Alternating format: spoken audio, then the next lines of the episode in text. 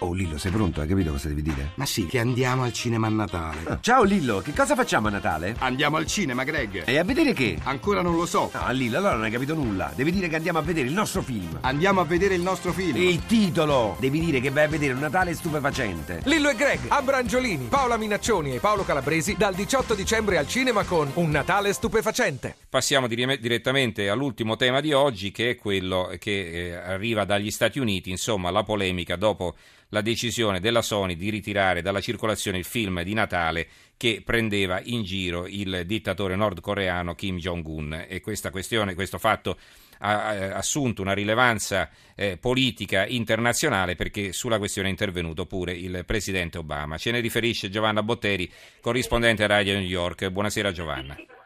Ciao, buonasera. E Obama ha detto proprio senza mezzi termini che è stato uno sbaglio.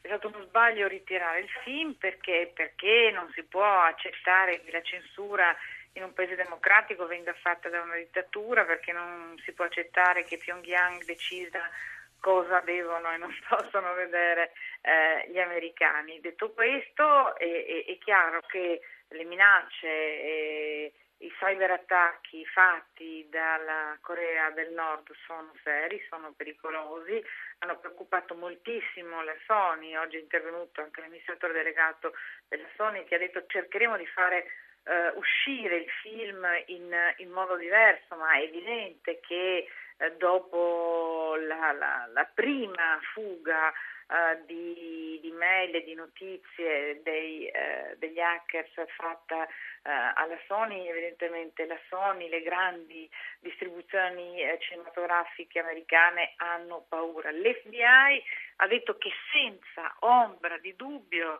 oramai ci sono le prove che eh, gli attacchi informatici sono partiti da Pyongyang. Eh, Casa Bianca e Pentagono stanno pensando una serie di eh, risposte eh, dure sicuramente sul piano delle sanzioni, ma non solo nei confronti di Pyongyang. Resta il fatto che eh, un'azione di questo tipo su un, eh, su un film che è un film comico, che è un film divertente, la storia di due giornalisti abbastanza improbabili che per, per una serie di circostanze totalmente fortuite riescono ad avere l'intervista con il giovane dittatore nordcoreano, vengono contattati sulla storia del Pyongyang da una fascinosa spia della CIA che dice quando sarete con lui dovete ucciderlo. Questa è, è la storia naturalmente comica, il senso del- del- dell'umorismo eh, evidentemente non è di casa a Pyongyang,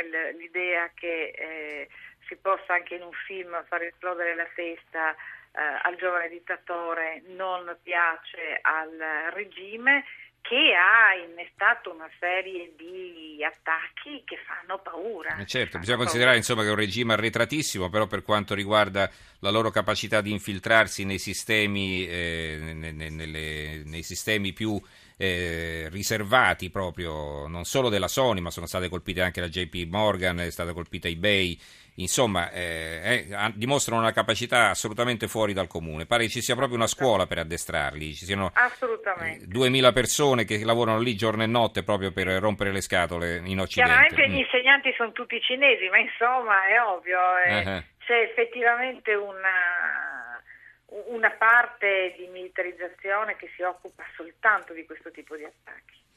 Bene, allora salutiamo e ringraziamo Giovanna Botteri, corrispondente RAI da New York. Grazie Giovanna e buonanotte.